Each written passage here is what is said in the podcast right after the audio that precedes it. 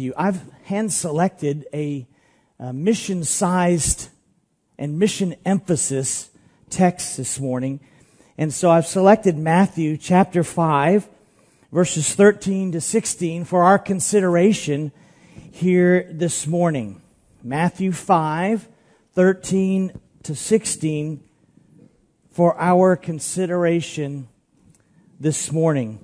As you make your way to Matthew chapter 5, I believe this is Jesus' finest sermon, 111 verses, 50 imperatives, 250 verbs.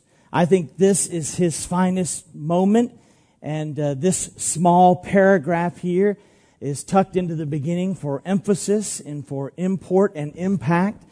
And so I want us to consider it this morning together and to study it together. I begin with a question this morning. What does sodium chloride and electromagnetic radiation have to do with the gospel? Sodium chloride, salt. Electromagnetic radiation, light. They are the two metaphors that Jesus chose to define what our mission is as a church. They are the two illustrations, the two pictures that define what we are called to.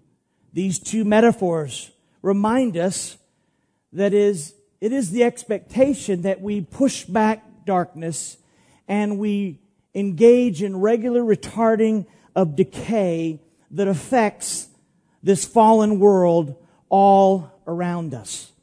You were left here to live on mission. You're not just here to come to Christ, although that is of first importance and first priority, that you would be redeemed for His glory. But if that was your only purpose, He would give you roughly 2 weeks, and you think, why 2 weeks? Well, that's because what you have to give your employer, 2 weeks' notice. So He would give you 2 weeks' notice, and you would say goodbye to your family. You would exit stage right, and you'd find yourself in glory or heaven. That's not the case. He saves you out of the world. He places you right back in the world to live on mission, to also proclaim Christ, to reveal Christ, to push back darkness, and to stop the corruption that's in a fallen world. He calls us to live on mission. Jesus said in Luke 19:10, I come to seek and to save that which is lost. That's Jesus' mission. It's also our mission. Because when He calls a group of disciples, like here this morning, He says, I'll make you fishers of men. All the way back into the Old Testament, Proverbs 11, chapter, verse 30, states that he that wins souls is wise. We are called to live on mission. We are called to proclaim Christ to everyone and anyone who doesn't know the King in the kingdom we enjoy. And so as we approach this text, I want to kind of give you an overview of it, and then we'll dig in together. First, I want you to notice here, and we're going to read it in a second, there are two facts. You are salt, and you are light. Then Jesus makes two observations. If salt loses its saltiness, it's useless. If light in a house is put under a basket, that's craziness. Two observations. And then one final imperative. He sticks the landing in verse 16. We are called to be a salty, well-lit people. We are called to be a salty, well-lit church. Let's look at this fine sermon taught by Jesus Christ, and let's let it define our mission. This is why you're here, to be saved and to proclaim Christ. He ordained the message and the means. You are the means. You are the only salt and only light that some people will ever see. How is your saltiness this morning? How brilliant are you shining the gospel of Jesus Christ? Listen to Jesus' words. You are the salt of the earth. But if the salt has become tasteless, how can it be made salty again? It is no longer good for anything except to be thrown out and trampled under the foot by men. Why, you are the light of the world. A city set on a hill surely cannot be hidden, nor does anyone in their right mind light a lamp and put it under a basket, but rather on the lampstand in the center of the room, and it gives light to all who are in the house. Ah, then let your light so shine before men in such a way that they may see your good works and in turn then glorify your Father who is in heaven. This is a mission-defining text. It is of utmost importance that we wrestle with this particular passage. Now, I know you sit under a fine Bible teacher every week, and you would appreciate and know that context is king. And by context, we mean what's around this verse. What gives us interpretation capacity? I think, how do we understand its placement? What was Jesus thinking? It wasn't just disjointed. There was a sequence to what he was teaching that particular morning. He was walking them through a path of thinking. He was trying to transform their life. He was trying to define the mission for them. So notice what comes before. What is prior to these four verses in the Sermon on the Mount is the Beatitudes. The Beatitudes are life-defining. If verses 13 to 16 define our mission, verses 3 through 12 define our lives. What does a true, authentic, salty, well-lit Christian look like? As a matter of fact, you will never live out 13 to 16 until you come to grips with 3 through 12. 3 through 12 precede 13 through 16. They're absolutely tied together. It's impossible to be salty and well-lit if you lack character. So your life and your lips have to sync. Your lips and your life have to sync. Your life is the calling card by which you proclaim these good deeds. It affects everything. And so you have to sync up 3 to 12 with 13 through 16. One way you do that, just take a look at verse 3 of chapter 5. Blessed are the poor in spirit, for theirs is the kingdom of heaven. You are called to be poor in spirit. You'll never outgrow your need to be poor in spirit. How does that affect us proclaiming and being salt and proclaiming the light of the gospel? It affects it like this. We don't look down on sinners. We don't look down on our community. It is like one beggar showing another beggar where the food is. It's that kind of mindset. It's that kind of posture. We're not looking down and deriding their lack of character. No, we're salt and we're light. We're trying to make a huge impact on them. And so we don't condescend to them. We proclaim the clear gospel of Jesus Christ. So, 13 to 16 are what verses 3 to 12 look like in street clothes. If you want to put 3 to 12, a salty believer or an authentic Christian, and what it looks like in the marketplace, and what it looks like at your job, and what it looks like at your school, that's what it looks like. But you won't get one without the other. If you don't have the character of 3 through 12, you will never have the impact and the expectation of 13 to 16. Also, footnote, this living out as salt and light is not to be done in isolation. We're not to cloister up and hide out in the church. We're to go to the world. The darker it gets, the brighter the light shines. It's never to be done in isolation. We're to be in the thick of it. Yes, we're not of the world, but we're certainly placed in the world, and there is no plan B in reaching the world. You are plan B. You are the only salt and the only light that some people will ever see. If you wanted to put one word over this whole paragraph, 13 to 16, put the word influence. Gospel influence. It is crystal clear, as Jesus defines here in 13 to 16, the mission of the church is to be a salty, well-lit people to a dark and rotten world. And it's not just, as you notice in the text, it's not just Palestine. It's the whole world. Every square inch, the whole earth. It's a magnanimous calling. It's a calling that only the believer can fulfill. We are to go to the nations. It is our responsibility. It is our calling.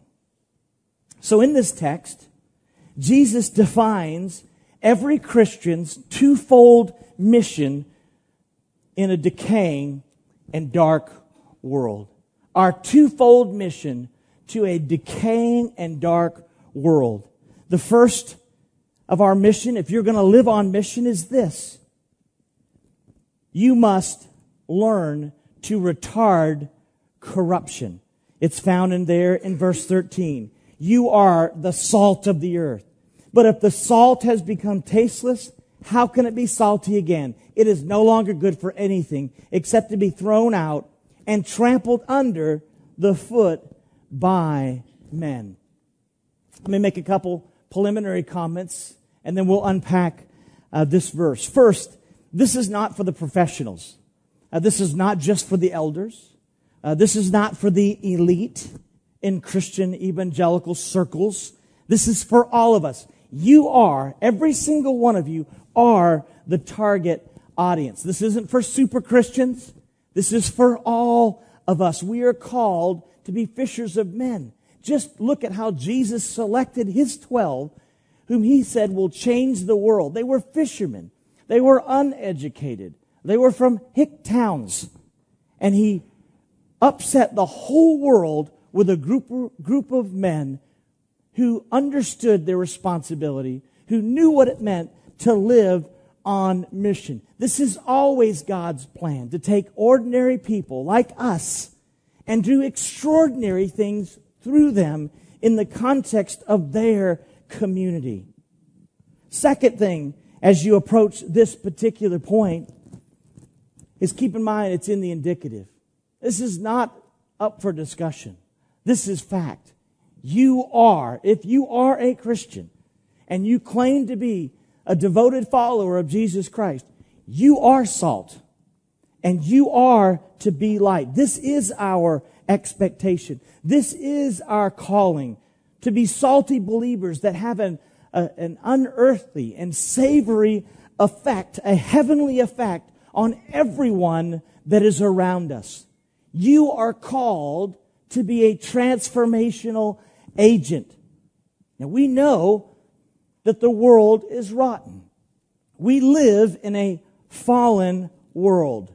Darkness and decay, it began in the very beginning and will continue to get darker and darker. Second Timothy 3:13, evil men and impostors will produce for themselves bad to worse, deceiving and being deceived. In other words, it's not going to get better. It's only going to get worse. And since Genesis chapter 3, we have been in a constant state of decomposition. Everything's trending towards decomposition. Sin festers. It putrefies and wreaks havoc in the world. The world, apart from Christ, will continue to rot and continue to be foul and offensive to a holy God, like we see reflected in Genesis 6 in the days of Noah. Only one retardant, only one preservative that Jesus offers. And it's in this room. It's you. It's me. It's us. You are the retardant. You are the preservative. You are the world's salt. It's in the emphatic position. You alone are called to push back darkness and slow the decomposition. Now, here's the deal. Here's the challenge with this metaphor and illustration. It kind of doesn't make sense to us. I kind of threw you off a little bit, tried to, with the sodium chloride. It's a metaphor that we struggle with because why? We have refrigeration. They did not have refrigeration.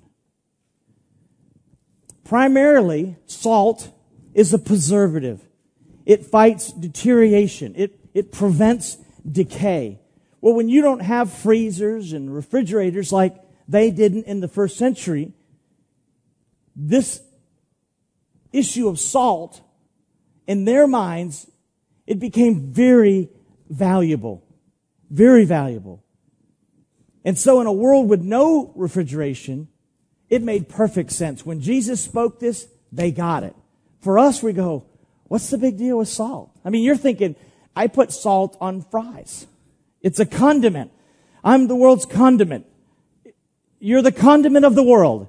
You see, it just kind of loses its stiffness, right? It's like, it's designed to be a throat chop, but, you know, it just kind of falls on deaf ears here. Salt was incredibly valuable in the first century. As a matter of fact, it was found in Roman writing, a priority list. First on the list was the sun. Second was salt. That's how they valued this. So again, when we think of salt, we think of condiments. We put them on McDonald's fries. I know they put a lot on McDonald's fries, but you always want to put more, right? And that's the best fry. If we're going to win fast food, let's just be up front here. And this is just a commercial. I'm sponsored by McDonald's, so this is the best fries. If we go to Wendy's or Arby's where they've got the meats, then what we do is we go to McDonald's and get the fries, right? Can I get a witness? Okay. Now, we've got that out of the way. Now let's focus back on the text. When you think of salt, you're thinking French fries. That's not what Jesus had in mind. This was game-changing. This was life-altering for them. This was ministry-shaping. Now, there are a number of interpretations out there that you might stumble on when you look at this particular passage. For example, some say, well, that this means we're to enhance flavor because of the taste there or the tastelessness. They'll say, look, we're to be the world's seasoning. And yes, the church should be a tasteful spice to an unbelieving world, and we should draw people tastefully to Jesus Christ. But I don't think that's what Jesus totally had in mind. A second interpretation you'll run into is that salt creates thirst, right? You'll get thirsty.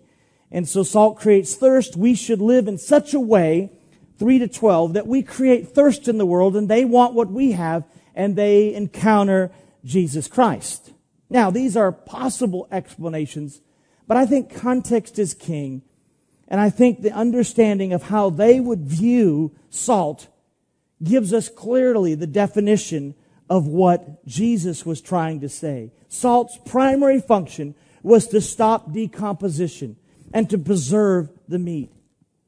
Humanity without Christ is decomposing.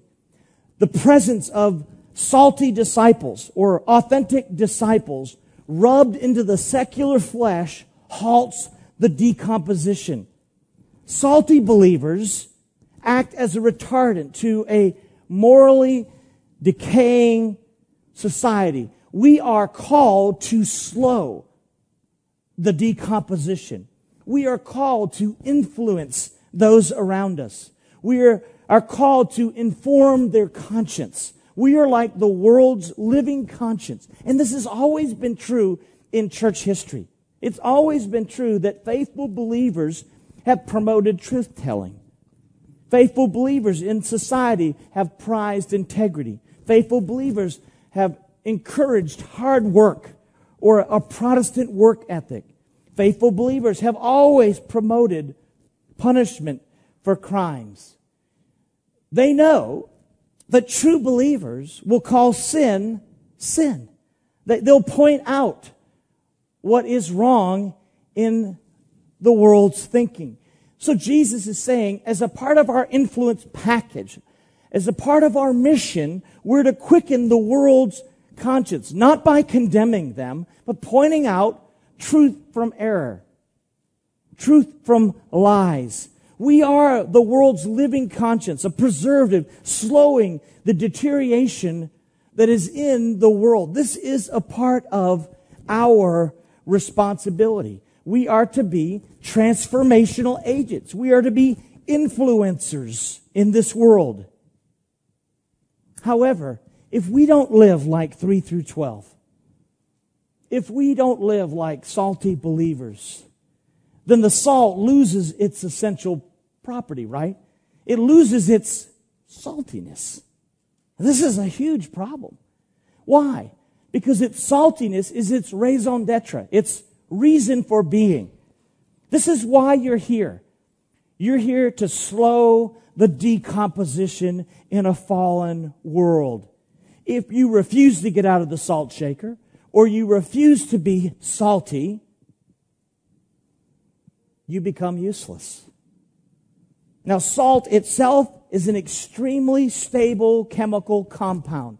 It can only get ruined when it's diluted, when other contaminants or gypsum or whatever gets mixed in with the salt, it then loses its efficacy. It loses its saltiness. It becomes ineffective and tasteless, as the text says. It's not a reference to the flavor. He's just saying it's a reference to its raison d'etre, its purpose for existing. You no longer are doing what God has called you to do, what Jesus has called you to do. You're undistinguishable from the world. You're no longer salty, and you become ineffective. There's loss of mission. There's loss of influence, where we're called to be influential in how we live. We use this phrase. Certainly in the military, we use this phrase, right? A soldier who is ineffective isn't worth his what? Salt, right. This is exactly the terminology we use. Jesus takes that and says, listen, that's true of the church, true. It's true of this church. It's true of Calvary Bible Church. If we lose our saltiness, then we become useless, saltless. We lose our value. And then what does he say? It is no longer good for anything except to be thrown out and trampled under the foot by men. To be thrown out on the dusty streets of Palestine. You'd never throw that salt in the grass. You'd kill it. He says out in the streets where men walk to and from the market. Just to be trampled. You're just like dirt. If you don't get your mission and you don't get your calling, and listen folks, this is Jesus here defining this. This isn't me defining it for us. This isn't your pastor and elders defining it for you. This is Jesus saying, listen, you're called to make a huge dent in the universe. You're called as a people, as a church, to be influential, to be effective to the community and to the people that you have contact with. You're the only salt some people will ever see. You alone. And we can't lose our distinct property. We can't lose our personal holiness, our poor in spirit, our ability to mourn, our ability to be gentle. Everything that Beatitudes describe, that's what he's talking about. You stop living like that, you won't be salty. If you don't live like that, you won't be salty. That's just a matter of fact. It is our responsibility to slow this world's continual corruption by acting like Jesus and boldly proclaiming the gospel and being an influential Christian. Can I ask you, are you influencing those people around you with the gospel by living out the Beatitudes and then by calling out where you need to call out people? Quickening their conscience. Are you a salty community of believers? When people come to this church, do they go, man, they're just different. They have influence. They're salty. It's clear they care about their influence in the world. So Jesus says, first of our twofold mission. If you're going to live on mission, and you should want to live on mission, whether you're a young person or an older person, you should want to live on mission. That means you are called to retard corruption by your influence and by how you live your life as an authentic, salty disciple. But he goes on. There's a second part of the mission. If you're going to live on mission, then you must brilliantly reveal Christ. Look at verse 14. Second metaphor. You are the light of the world. Fact. Emphatic. You alone are the light of the world. There is no plan B in Nashville. This church alone. You alone are called to be a well-lit people, to illumine the darkness. And I love, the darker it gets, and it will continue to get darker and darker. In our worldview, it will get darker and darker. Listen, the darker it gets, we don't hide. The darker it gets, the brighter we shine. If we're going to plant a church from this church, you need to plant it at the gates of hell, not in some safe little community in isolation. You're designed to live in the world. You're not to be of it, but you're to live in this world to brilliantly shine. This is part of the mission. We are called, Jesus says, to be the light of the world. We're called to reveal Christ. Both metaphors, salt and light, have the same purpose, influence, gospel influence that transforms people's lives. Salt works from within. Light works from out. Our world is shrouded in thick, black, spiritual darkness. And you know, John 3:19, they love it. Men love darkness rather than light. They're not even opposing it. They're embracing it and going deeper into the darkness. That's horror of all horrors. They love it.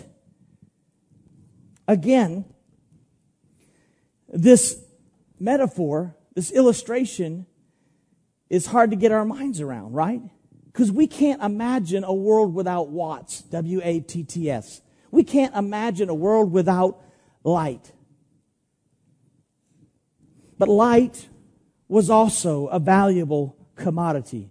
It served a vital role in the community. So much so that Jesus said, let me give you two illustrations of what I mean by defining your mission as revealing Christ, as a brilliant, well-lit Christian. What does that look like? Let me give you, this is awesome because he just gets down to illustration. It's illustrative and helps us get our mind around. Then this is what it means. He says, first, you're like a city on a hill. Well, that was very important and impactful when he said that. They got it. Why?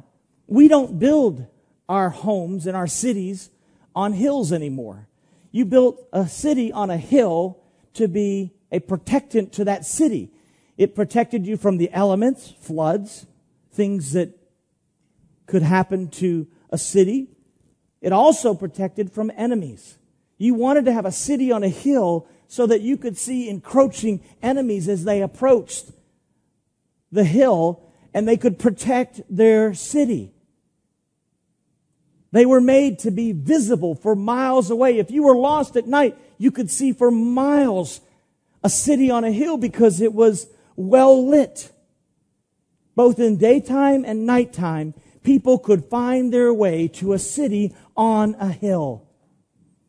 John 8:12, Jesus said, I am the light of the world. He who follows me will not walk in darkness, but will have a light or the light of life. So Jesus is glowing and brilliant.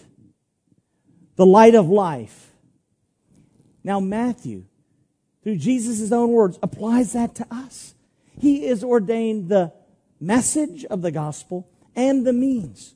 We are emphatically called to be a city on a hill. We're called to be a brilliant light. We're called to be a beacon. So when people are lost and can't find their way, they can go to you, sir, and you, ma'am.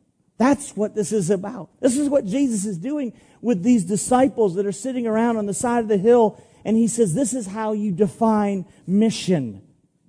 Dr. Barnhouse, the late Dr. Barnhouse, said this: Jesus is the brilliant noonday sun, that when the sun sets, the moon comes up.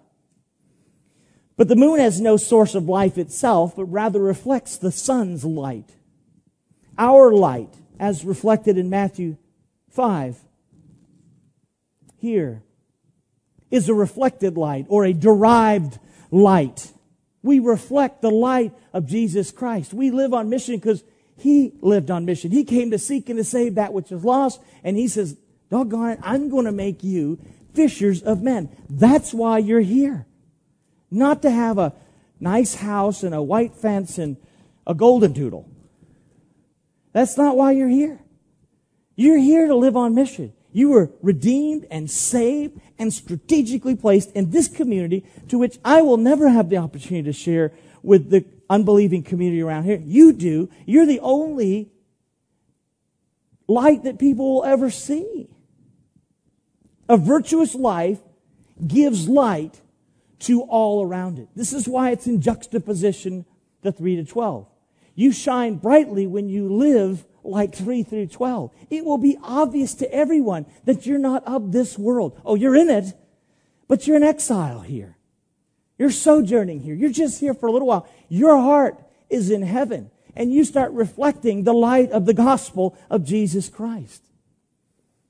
Now, we don't build cities on hills anymore, so it's hard for us to get our mind around it. So he gives a second illustration. Nor does anyone, verse 15, light a lamp and put it under a basket, but instead on a lampstand, and it gives light to all who are in the house. Now, we don't appreciate this, because I don't know about you, when you walk in my house, the lights are primarily for mood. I mean, I have an Echo, right? So I'm talking to Alexa. How many people have an Echo? You know what I'm talking about? Oh, come on, talk to me. 1, that's it? 2, yeah, thank you, sir. Witness. Thank you, family. All right, so if you're high-tech in Nashville, you're going to have an Echo. They're $39. Stop being so cheap. So you go in. I'm also sponsored by Amazon, so I'm just kidding. So the deal is, I walk in and I say, Alexa, turn lights on, and my lights come on. They're just a little, the size of a hockey puck, right? And my lights come on. I mean, I don't have any appreciation for a lamp and oil and making sure the lamp doesn't run out of oil. I mean, you walk into your house and you flip the switch on and you expect, and if it doesn't, you lose your mind. Like, what happened to the lights?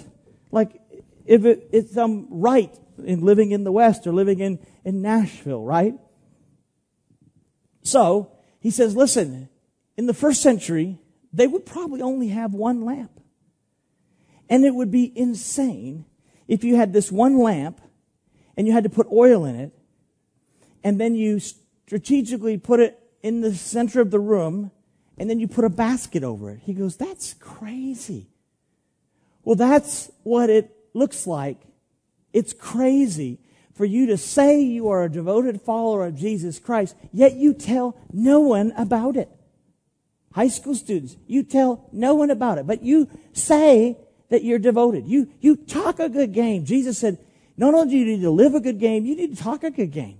You need to tell people. You are the only light of the gospel. You're to brilliantly reveal Christ. This is your calling. This is not something we dismiss. This is a mission-intensive text. This isn't just a mood lamp.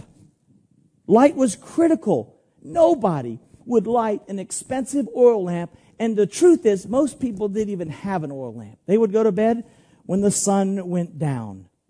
And for sure, they would put it in a high visibility place and would never put a basket over it. How do we know stuff like that? Well, your Bible. Proverbs 31:18. You remember the Proverbs 31 woman We roll this text out every May, right? Mother's Day. She was industrious. And one of the ways they describe this awesome woman was what? She does not, quote, she does not, verse 18, Proverbs 31, she does not allow the lamps to go out at night. Light was valuable. A lamp was valuable. It was to shine so that everybody in its vicinity would see.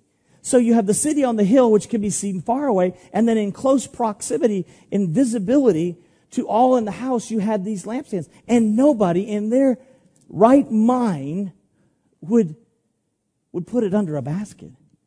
We are to live in such a way that the light of Christ is revealed. That's what it means to live on mission. Someone says, what are you doing here? What's your purpose here? It's to live on mission. What is that mission? To retard corruption and to brilliantly shine the gospel of Jesus Christ. It's far more than you getting redeemed. And we're so grateful for that. But we got to pick up our game. And I'm here to tell you, we can do better. I can do better. We can do better. And that's what Jesus is saying. This is a mission-defining text. We're to act like Jesus, verses 3 to 12. And we're to be attractive as bright lights. Why? Look at verse 16. Let your light shine before men in such a way that they see your good works and they glorify the Father who is in heaven. You act in such a godly, respectable way. Not perfect. You'll never be perfect. But there's a respectable force of character in your home and in your life. Then people will say, what's different about this guy? What's different about this gal? And it goes way beyond those kalos deeds that he says, the good deeds, and it points them right to Christ. You're like a sign in the road saying, this way to follow Christ. Visible deeds. Personal holiness. We reveal Christ when we live like Jesus in character and we act like Him in proclamation and in compassion in trying to reach our community. This gives us credibility. 5 to 12 gives us the credibility. It's our calling card. Again, the darker it gets, the brighter your light will shine. We're to be brilliantly shining the light in prevailing darkness. It's only going to get darker. Footnote. There are no invisible believers. There are no secret Christians in the New Testament. You are salty. And you are brilliantly lit.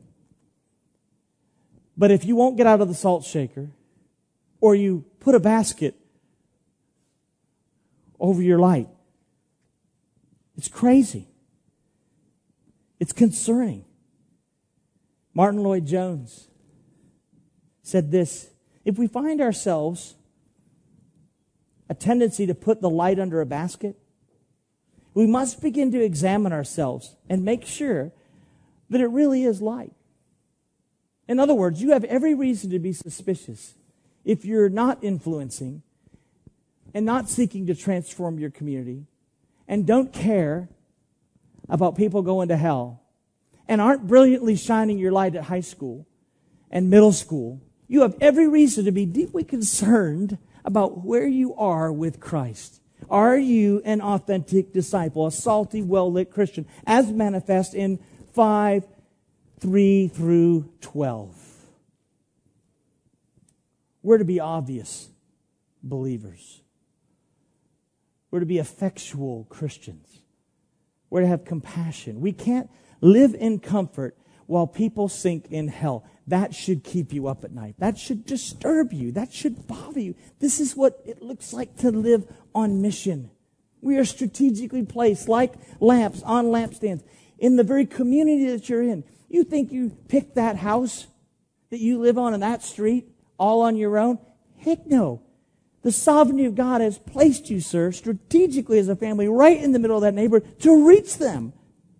And until you wake up and go, wow, this is why I'm here. Oh, this is why I'm at this job. To be a witness, to be a, a, a light and to be salty. We're to shine the light of Jesus Christ in a dark world, and we are to push back and retard the darkness. Are you a salty and bright follower of Jesus Christ? My proposition, we can do better. We need to do better. I can do better. 2 facts in review. You are salt. You are light.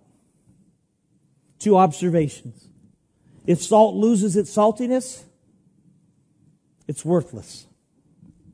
If light gets hidden, it's craziness. So what's the point? So let your light shine before men in such a way that they may see your good works and glorify your Father who is in heaven. Indicative imperatives piled up in there. How do we do this? I'll give you a couple suggestions that have helped me. Because this text, I'm preaching this because I'm living it. I typically do that. I preach on things I'm convicted about. So I'm with you here. First thing I would encourage you to do, get a 3x5 card. Write 3 to 5 of your neighbors down or friends that you have not shared the gospel with and begin to pray for them regularly. I promise you, as I did this, God began to give me a heart for my neighbors. He began to give me a heart for the people I needed to share the gospel with. He gave me a newfound boldness in proclaiming them, having them over for dinner, seeking ways to talk to them and to share the gospel. So just get a simple 3x5 card, a sticky note in your car, start praying for them, and guess what? When they walk out the door and you walk out the door, well, your heart will be full of prayer for them, and it will embolden you to share the gospel. And listen to me, I don't ask people if I can share the gospel with them. I just sit down and start talking. I say, you want me to tell you a story about a really bad guy? Who doesn't want to hear a story about a bad guy, right? It's me. And I go through the whole thing. I did it on the plane to Austin 2 weeks ago. Guy sits down with me. He's a politician in Austin, Texas. And I said, hey, man, you want to hear a story about a bad guy? He goes, yeah, I need a good story. Well, he's getting Jesus. For 2.5 hours, he's like, oh, I guarantee he probably wished I didn't say that I was available for that. I'm not asking permission. I'm just telling. So you're trying to figure out some Christian voodoo to get in their minds. Just start talking. Tell them about a really bad woman. You are a really evil person. That's why you're here. The church is not a hotel for saints. It's a hospital for sinners. So just start telling everybody in the community. Second, get around unbelievers. So I live in an insulated world. I'm in a seminary. It's kind of West Point for training pastors and missionaries. So I'm around unbelievers. So I have to force myself to get out. You know what I do? I don't go to a Christian coffee shop. I don't go to a Christian gym. I don't go to a Christian bowling alley. I don't go to any bowling alley. I don't think they have them anymore. I don't go Christian roller skating like Dave does and Aaron. We don't do that. Right? I go to the same barista. I go to the same cleaners. I was there yesterday. I go to the same person. Why? Because I'm trying to build a relationship with them and share the gospel with them. I go to the same place. Repeat. And go to them. That's what Matthew 28 says. Didn't say, hey, invite your neighbors to come to Calvary. It didn't say that at all. It says go, right? That's the first letters of Matthew 28, the Great Commission. Go to them. You don't invite them to come here. You go to them. That's why you're there in the neighborhood. That's why you're there. Start frequently going to the same stops and shops. Wherever you go, just repeat. Now, the problem is this can get conflicting at times because I tried a new haircut place about 4 months ago, and I shared the gospel with her, and we're deep into conversation. It was the longest haircut in history for my hair. I mean, I've got a helmet, you know. It's not that hard, Dave. Cut this. Yours, a little more complicated. It sticks up weird like that. But so, you know what I'm saying? And so what happened was I got home, and my hair was like a Gap shirt. It was all crooked, you know. That's what a Gap shirt is. You ever wear a Gap shirt? You can only wear it once. If you wash it, it's like you might as well throw them out. They're just like the whole time. You're fighting with them the whole... Anyway, I can't go back to her because the haircut was so bad. So I'm now having to sacrifice a bad haircut, and then I have my hairdresser clean it up. You know, it's like a cleanup job. And she says, well, who did that? I'm like, oh, it's a long story. I'm trying to share the gospel with this girl. So anyway, get in the game. That's all I'm saying. Get in the game. Same gas station. Same neighbors. Talk to them. Lastly, remember there's so much joy in sharing the gospel with people. You will get such a high, such an adrenaline rush when you begin to tell people. And I think that's what was behind Proverbs 11:30. He who wins souls is wise. It's a privilege. And I know there's some tough characters out there. I was one of them. I'm an adult convert. I was the most unlikely person on the planet to ever give his life to Jesus Christ. And so it's 1986. I'm in the Navy, playing volleyball on the beach. Top Gun came out. I had the motorcycle, the flight suit, the whole get up, right? It was awesome. Two girls walked down the beach. I thought, those are nice gals. Let's go meet them. They were believers. I stand before you today because the two faithful girls walking down the beach in 1986 had the boldness and audacity to say no to this, but yes, you need Jesus, and share the gospel with me. And I'm here today as a testimony of that. So the harder they are, you'll think, oh, they'll never come to Christ. I'm one of those nuts. I'm one of the crazies, right? But God does that for His glory. He uses ordinary people like us to be salty, well-lit, brilliantly lit believers placed strategically in this community, in Nashville, Tennessee, for this time and this hour, for His glory and for His honor, not just to be saved. That's awesome. I'm glad. Welcome to the kingdom. But it's far more than that. You're left here to start living on mission with purpose and zeal. That's what it looks like. So Jesus gives His best sermon, His finest sermon. He says, you ought to live like this, and you ought to share like that. That's my challenge to us this morning. We can do better. Let's pray together. Father, thank you for our time in the Word this morning. Lord, this text weighs heavy on my heart because I know I can do better. I pray that you would give us a boldness. I pray that you would make us salty in how we live, and that you would make us shine brightly in how we proclaim the gospel, that we reveal Christ to people. I pray that you would transform and continue to transform this church into a powerhouse, a beacon of light, a bold witness. Lord, you only can do that. I beg you do it. I beg you do it in my life, and I beg you do it in all of our lives this morning. We ask this in the name of King Jesus. Amen. We pray you've been edified by this presentation. You've been listening to the teaching ministry of Calvary Bible Church in Jolton, Tennessee. For more information on Calvary Bible Church, or for more audio, please visit our website at cbctn.org.